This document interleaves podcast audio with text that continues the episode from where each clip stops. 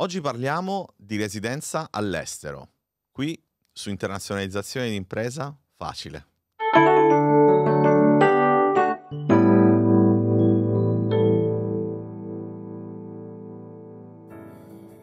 Bene, parliamo di residenza. Parliamo della differenza tra residenza e residenza fiscale e andiamo poi avanti, ci sono tante cose da sapere, ok? Il primo punto è quando la residenza e la residenza fiscale sono la stessa cosa, parliamo della stessa cosa o no. Diciamo che in un senso eh, potrebbero essere la stessa cosa. Se noi andiamo ad identificare una nostra residenza con un nostro domicilio e abbiamo la nostra totale vita in un certo paese, inevitabilmente pagheremo le tasse in quel certo paese. Eh, ci sono poi delle eccezioni. Ne parliamo fra un po', perché le eccezioni, come al solito, ci sono più sul lato italiano che non sul lato internazionale. In linea generale si ritiene residente in un paese una persona che passa più di metà anno in quel paese, da metà anno in su in quel determinato paese eh, potrebbe non ritenersi residente in un certo paese, salvo chiaramente iscrizioni anagrafiche, una persona che invece sta fuori da quel paese per più di metà anno. Ma ci sono ancora delle eccezioni di cui parleremo dopo. Adesso vi do intanto i termini generali. Analizziamo un attimino le obiezioni chiaramente della maggior parte dei miei clienti, in maniera che anche voi magari vi troviate più o meno su quel piatto Ok? Primo punto è in Europa io non ho obbligo di visto, posso stare dappertutto, posso vivere dove mi pare. Verissimo, uh, non ho bisogno di un visto per viaggiare. Tuttavia, l'identificazione come residente potrebbe essere, da un lato, una nostra prerogativa, nel senso che a noi interessa avere la residenza in un certo paese, in quanto abbiamo bisogno magari di uh, aspetto sanitario, dobbiamo fare la patente, abbiamo bisogno di interfacciarci con l'ambasciata o con il consolato. Diciamo che è una nostra prerogativa capire dove abbiamo la maggior parte degli interessi e dove passiamo la maggior parte dell'anno. Punto 2 potrebbe essere anche una richiesta, un obbligo da parte di quel paese determinato. Vi dico, la maggior parte dei paesi, anzi diciamo la totalità dei paesi impone assolutamente di registrarsi come tax resident nel caso in cui superiamo i sei mesi di permanenza anche non continuativa durante l'anno in quel determinato paese. Pertanto dobbiamo far caso a questo aspetto. Ci sono altri paesi, come ad esempio gli Stati Uniti, che hanno un calcolo più complesso della residenza effettiva basandosi sugli ultimi tre anni. Quindi anche se io in nessun anno di questi ultimi tre ho raggiunto i sei mesi, con un calcolo della metà dell'ultimo anno, di un terzo del, terzo, del penultimo anno, potrei raggiungere uh, il quoziente che mi indica come resid- tax resident americano, anche se io magari ho un visto di differente natura. Chiaramente con un ESTA, cioè il visto americano diciamo per viaggiare semplice di tre mesi non arriverò mai penso a difficilissimo perché tre mesi per anno non possiamo mai arrivare a sei mesi sommando tre anni con percentuali diverse ma con un visto ad esempio B1 B2 o con un visto di differente natura si fa facilmente uh, il numero necessario per l'IRS per, con- per considerarci tax resident americani, quindi facciamoci caso. Questa comunque era un'eccezione su cui ho fatto una digressione fin troppo dettagliata. Torniamo all'Europa. Uh, è vero, posso viaggiare dove voglio, tuttavia se mi fermo in un paese e ci metto dentro, diciamo, la mia famiglia o comunque ci vivo da solo, eccetera, eccetera, probabilmente devo identificarmi fiscalmente e anche, diciamo, a livello anagrafico, nel senso che è un mio interesse, ma anche interesse dello Stato, sapere che io sono lì. Certo, non vengo ridentificato il più delle volte, mi viene dato magari un foglio o qualcosa insomma, che certifica il fatto che io ho un domicilio o una residenza in quel posto. Come si ottiene? Uh, qualora fosse una mia prerogativa, normalmente la residenza in un paese si può ottenere, se parliamo d'Europa, perché poi i criteri dei paesi dove ho già bisogno di un visto per entrare sono leggermente diversi, semmai vi riaccenno, ma chiaramente sono diversi per ogni paese. La residenza si ottiene normalmente dimostrando che sto lavorando in quel determinato paese o che ho un reddito proveniente dall'estero tale da poterci vivere. Ok? Si certifica, vi faccio l'esempio cipriota, ad esempio, se io ho un contratto di lavoro e ho un appartamento pagato l'assicurazione sociale per almeno un mese, posso tranquillamente identificarmi come residente cipriota. Mi viene fatto un foglio giallo, con quel foglio giallo successivamente, qui entriamo un attimino nel settore Italia, in Italia abbiamo un passo in più da fare rispetto a tanti altri paesi, che è, quella, che è quello dell'iscrizione all'AIRE, anagrafe italiani residenti all'estero. Uh, è necessario, va fatto entro tre mesi, uh, semplicemente portando uh, contratto d'affitto, ad esempio qui così, contratto d'affitto, contratto di lavoro e il foglio giallo all'ambasciata. Gratuito, molto semplice, in pochi giorni siete residenti nel paese. Chiaramente ecco, il, il discorso visto è fondamentale per potersi registrare all'aire. Quindi se noi facciamo un esempio, andiamo negli Stati Uniti con l'ESTA eh, quindi da turisti, e andiamo all'ambasciata o al consolato eh, italiano negli Stati Uniti dello Stato in, chiaramente in cui ci troviamo, diciamo vorrei iscrivermi all'aire come residente americano, non sarà sufficiente dimostrare di avere per esempio una casa. L'ambasciata o il consolato eh, vorrà assolutamente sincerarsi che voi abbiate, abbiate i requisiti legali per la permanenza in quel determinato Stato, quindi nel caso degli Stati Uniti una green card o un visto di differente natura. A quel punto entra un po' in ballo, ecco come abbiamo visto, il fattore Italia. In termini generali si considera residente in un paese, quindi esempio nel caso di Cipro abbiamo un minimo periodo di permanenza di due mesi senza un massimo periodo di permanenza per considerarsi res- residenti qui. Però, se parliamo ad esempio di Italia, l'Italia considera residenti chiaramente tutti quelli che sono iscritti alle anagrafi dei residenti, quindi che, abbiano, che siano registrati normalmente come tutti i residenti italiani o cittadini italiani. Tuttavia, se vi iscrivete all'AIRE, potrebbe ancora non essere del tutto chiaro. La cosa cambia chiaramente tra paesi considerati diciamo paradisi fiscali o comunque iscritti in certe liste o paesi europei o paesi comunque paritari rispetto all'Italia in, nei termini chiaramente sia fiscali sia di altro genere. Eh, non vi vado a elencare tutte le, le varie cose, vi dico più o meno come funziona. L'Italia ha come al solito anche come l'impresa un principio di attrazione e di interessi. Quindi quello che viene applicato in altri paesi con le, con le residenze non domiciliate, poi vediamo un attimino il, lo status non dom, non domiciliato di alcuni paesi, l'Italia lo applica un po' al contrario.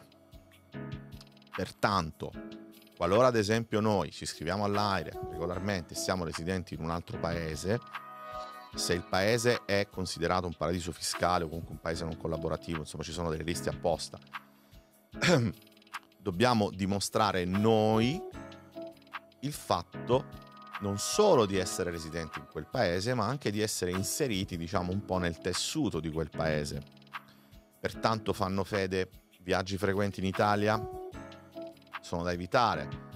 Uh, fa fede il fatto che noi in quel paese, ad esempio, abbiamo casa, magari l'abbiamo comprata, abbiamo un'auto, i nostri figli sono iscritti a scuola in quel paese.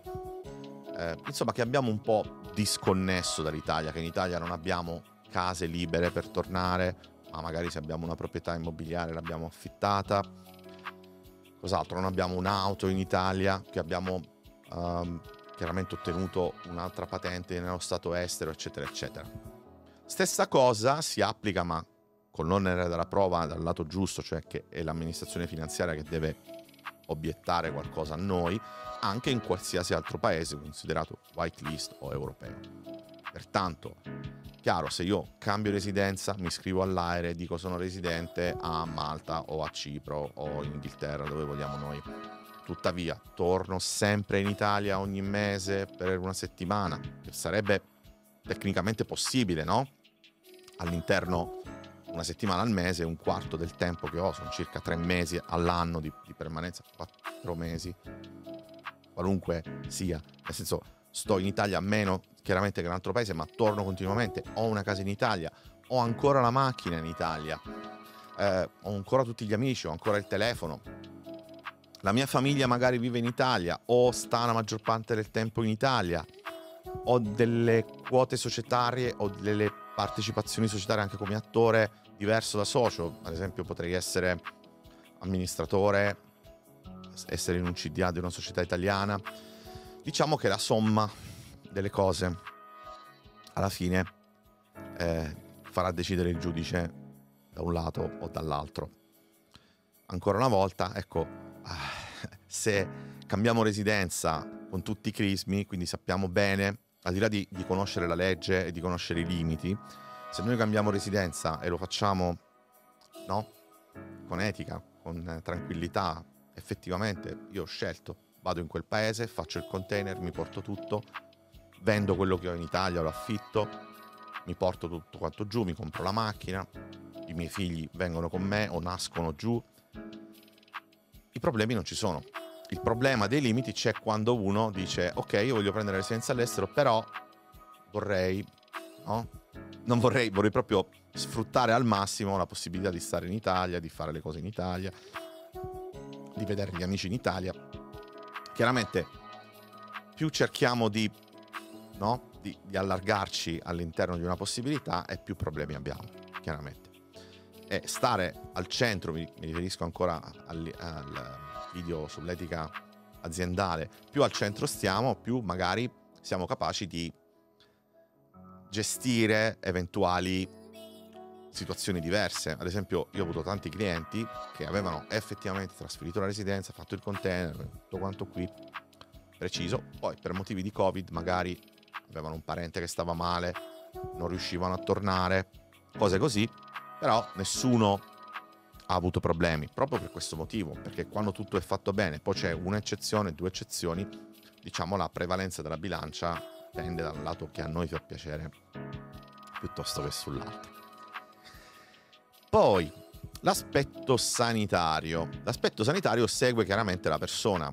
Uh, se siamo residenti in un paese che ha una sanità pubblica e siamo contribuenti della sicurezza sociale e del fondo eventualmente per la salute di quel paese, automaticamente abbiamo diritto alle cure in quel determinato paese L'avremmo comunque, perché in Europa sapete bene che c'è questa specie chiaramente di roaming, cioè nel, senso un cittadino europeo ha la garanzia di essere curato in tutta Europa.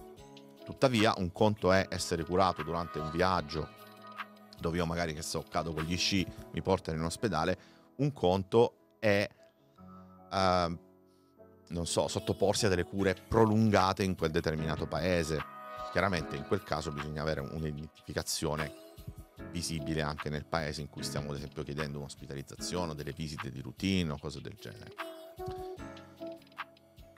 Qui altro punto dei clienti, come fanno a sapere dove sono? Uh, quindi chi diciamo pensa in maniera furba dice ok io prendo la residenza da un'altra parte, metto una casa eccetera, poi torno magari in Italia, sto tutto il tempo che voglio in Italia come fanno a sapere tanto dove sono? E qui ritorniamo sul discorso etica. Uh, io ritengo che se un cliente parte con questa idea non debba cambiare assolutamente residenza, già perché l'idea è sbagliata. No, è, è come partire con l'idea di aprire un'impresa che fa qualcosa di illegale se non mi beccano, è legale se, se mi beccano è illegale. No, nel senso perché, ripeto, qualunque cliente pensi di essere furbo, di usare la VPN, di usare un altro numero di telefonino, di non intestarsi la macchina, di non intestarsi la casa, fare tanti artifizi strani per alla fine far finta di stare a abitare in un altro paese, ma stare fisicamente in Italia. La verità è una sola. Tutto ciò che noi possiamo arzigogolare, inventare intorno alla verità, ha sempre le gambe corte, soprattutto nel tempo. È molto facile dire una bugia. Si torna a casa, si è stati con l'amante, alla moglie si dice dove sei stato, sono stato con gli amici a giocare a calcetto, poi si va in bagno, si chiama l'amico, oh, se dovessi chiamare mia moglie dici ma questa cosa alle lunghe no, non si può vivere una vita pensando di, di, di, di, dover cambiare ogni cosa. Dio, un attimo, non ho messo la VPN, ho risposto dal telefonino sbagliato. No, no, no. Io persone che vogliono fare questi giochetti, per esempio, non le servo. Non le servo perché non voglio avere neanche l'idea di aver creato un mostro, un cliente che non che non fa quello che dice, perché vi ripeto è già difficile fare un cambio di residenza vero con tutte le cose, la famiglia, ti sposti, ci sono mille aspetti. Se ci mettiamo anche che dobbiamo avere un costrutto, diciamo, di, di, di carte, di castelli di carte, onestamente io non penso sia una buona idea. Poi ognuno ha le sue opinioni. Se parliamo di paesi, chiaramente, vi cambio un po' argomento, in cui occorre avere un visto, ogni paese ha le sue richieste. Pertanto un italiano che vuole andare a vivere eh, in Lettonia, in Estonia, non avrà problemi, va in Lettonia, va in Estonia, trova un lavoro, eh, può lavorare legalmente già nel paese, quindi c'è questo, no? questo giusto, questa giusta consecuzione. Vado in Estonia, trovo lavoro, mi iscrivo, fanno il contratto, l'assunzione, iscrivo la social insurance, eccetera, a quel punto posso iscrivermi all'area, trovo un appartamento, eccetera. Mentre nei paesi in cui chiaramente non c'è un'unione, tipo Stati Uniti, ma anche, so, Panama, Costa Rica, Nuova Zelanda, qualunque altro paese che non è nel nostro continente, quasi tutti i paesi che non sono nel nostro continente, hanno bisogno già per entrare di un visto, alcune volte molto facile da ottenere per motivi turistici, e qui non bisogna tanto giocare, nel senso che ci sono paesi molto rigidi sui visti, ad esempio gli Stati Uniti. Eh, non vanno presi con leggerezza perché eh, gli Stati Uniti ti intervistano, cioè io potrei ottenere un visto di sei mesi, ad esempio, per turismo, che oggi è abbastanza difficile perché c'è già l'ESTA, quindi la domanda è perché hai bisogno di sei mesi? Cosa devi fare in questi sei mesi? Magari dici guarda io ho programmato un viaggio, vado a piedi dalla Florida alla California e voglio farmi sei mesi negli Stati Uniti. Gli fai vedere i biglietti eccetera, ti passano il visto. Ma se durante questo viaggio ci sono tracce che non è vero che sei stato a fare un viaggio, perché magari, che so, sei andato a scuola, molto semplicemente, hai, hai fatto dei corsi, ti sei iscritto all'università, hai lavorato, hai aperto società, hai fatto altre cose. La volta successiva la domanda è chiara, se abbiamo detto faccio un cost to cost, eccetera, la, domanda, la volta dopo deve corrispondere, giusto? Quello che abbiamo detto prima a quello che abbiamo detto dopo. Ed è molto difficile cambiare visto, passare da un visto turistico ha un visto, ad esempio, imprenditoriale, visto è, nel caso degli Stati Uniti. Quindi uh, bisogna entrare sempre con un'idea molto precisa e farsi seguire da chi sa fare questo lavoro. Io ho una buona conoscenza, ho anche gli studi su questo, molto parziali, però non me la sento di seguire un cliente su un aspetto così delicato. Ci sono degli avvocati che fanno proprio solo immigratorio, quindi sarebbe molto meglio farsi seguire da un avvocato locale, senza, in questo caso ad esempio, informarsi online. Sì, giustissimo, si può capire più o meno quali siano i limiti, per esempio un visto imprenditoriale ha dei minimi di investimento, ha delle richieste particolari, però ogni paese poi è diverso e soprattutto anche lì, polso, molto importante avere un avvocato locale che abbia il polso di come funziona se può passare una pratica in un modo, non passa in un altro, se è un momento in cui passano più pratiche, un momento in cui sono molto più chiusi perché magari ne hanno fatte già tante. Questo è quello che intendo io con polso. Mi sono fermato un po' di più sugli Stati Uniti perché A, li conosco, B, sono un esempio classico, oltre all'Europa, di posto dove le persone ambiscono chiaramente a cambiare residenza. Chiaramente non mi sto dilungando su tutti i tipi di visto, la green card, eccetera, eccetera, ma come vedete è molto più difficile. C'è una qualifica d'ingresso ed è difficile creare delle cose se non abbiamo quella qualifica, quindi dobbiamo pianificare le cose per tempo, non possiamo entrare negli Stati Uniti, aprire un ristorante con un visto turistico, tornare indietro e poi chiedere un visto perché abbiamo il ristorante. Non si entra più così. Quindi bisogna stare attenti a quello che si fa ed essere molto molto dritti, molto molto sinceri nel sistema e sapere bene come funziona il sistema. In Italia siamo più abituati a, a un modo mediterraneo di lavorare, no? Quindi eh, si può spiegare meglio la cosa. Eh, certi paesi, soprattutto America, Nuova Zelanda, Australia, sono abituati a essere abbastanza quadrati su, sul discorso visti, l'entrata nei paesi. Quindi siate abbastanza precisi e fatevi seguire, anche dal giorno 1. Andate magari a vedere quello che si può fare, se vi piace, state un po' di tempo, però dal momento in cui decidete di fare impresa, siate molto decisi eh, quando vi trasferite su quello che volete fare. Bisogna che tutto sia perfettamente allineato. Sono allungato troppo, sono allungato veramente su questo aspetto. Bene, Penso di avervi dato più o meno un'idea di come funziona, di avervi dato qualche limite in più rispetto a quello che l'Italia uh, richiede, in quanto ha questa definizione di domiciliazione usata al contrario. Ok? Adesso parliamo della non domiciliazione in un altro paese. Questa cosa chiaramente esiste più delle volte nei paesi in cui è facile muoversi, quindi ad esempio in Europa.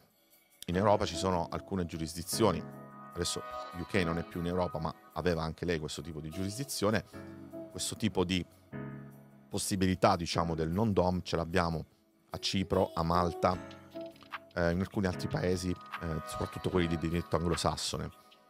Mi rifarò maggiormente a Cipro-Malta, più o meno per darvi un'idea, per farvi capire come funziona questo aspetto e perché è riflesso tra l'Italia, ad esempio, e Cipro o Malta.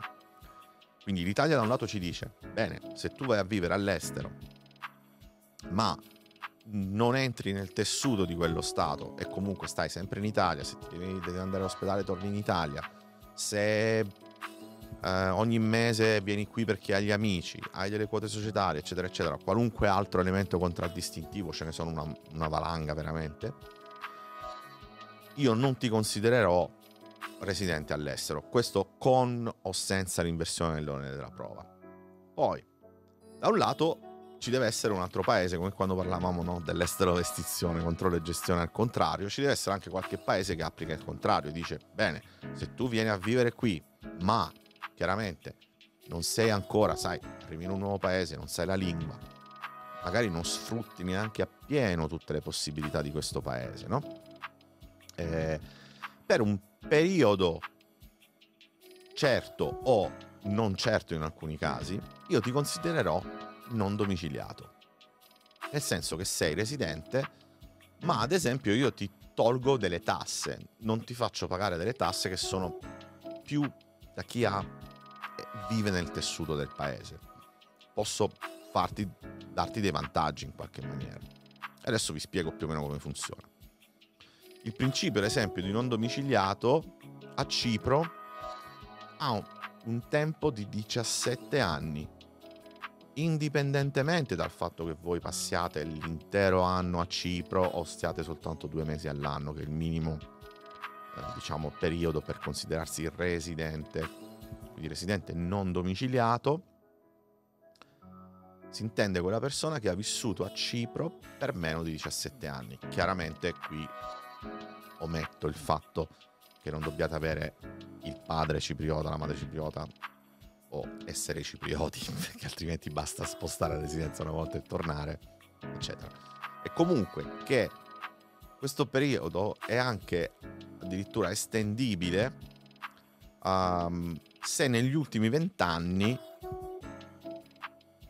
si sono passati meno di 17 nel territorio. Quindi perché Cipro fa questo? Perché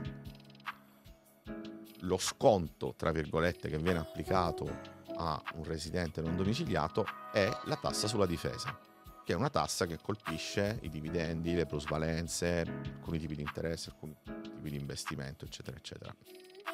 Ok? Ecco perché. Molto semplice. Io sono un imprenditore, vado a Cipro per aprirmi l'azienda. Sono appena arrivato, ho portato il container, sto lavorando, sto portando benessere a quel paese, ho assunto persone, eccetera non mi va, onestamente, di pagare la tassa di difesa di un paese dove io magari non starò per molto tempo. Successivamente 17 anni, che secondo me sono anche troppi, però buono per chi viene, giusto? Eh, successivamente 17 anni Cipro dice, beh, dopo 17 anni che stai qua, c'hai l'azienda, oramai c'hai tre macchine, quattro case, tutti i tuoi figli parlano greco, te parli greco, siamo perfettamente allineati e sei un cittadino quasi, potrei, potresti chiedere la cittadinanza in effetti anche prima.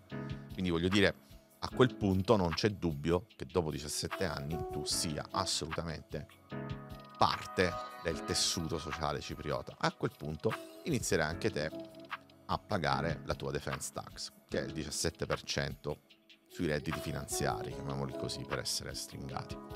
E quindi vi ho fatto un esempio anche del perché alcuni stati, come ad esempio l'Italia, alcuni paesi come l'Italia, abbiano questa presunzione, perché non è eh, scontato che un italiano che va all'estero a vivere non lasci un bel po' del suo tessuto in Italia, quindi che sia una residenza sì, magari fatta con piacere, fatta con dedizione, ma che magari lui effettivamente l'altra residenza ce l'ha unicamente per pagare le tasse in, nell'altro paese, quindi comunque lui rimane cucito al tessuto italiano.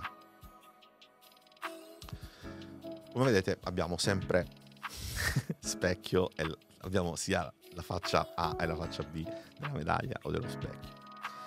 Con questo penso di avervi dato un po' una visione di come funziona più o meno la residenza all'estero, a cosa bisogna stare attenti, a quando una persona può essere non domiciliata in un dato paese, quali potrebbero essere i vantaggi, non vi ho nominato Malta, più o meno i vantaggi sono gli stessi, quindi Malta ti considera non domiciliato per un periodo indefinito purtroppo, eh, spero che anche loro definiscano bene questa cosa in quanto è abbastanza opinabile dopo qualche anno se una persona è inserita nel tessuto o meno. Ci sono, ci sono degli aspetti, adesso non li vado a snocciolare tutti, però è un po' meglio sapere qualunque sia quello che fai, qualunque sia la tua permanenza, se per X anni non sei domiciliato.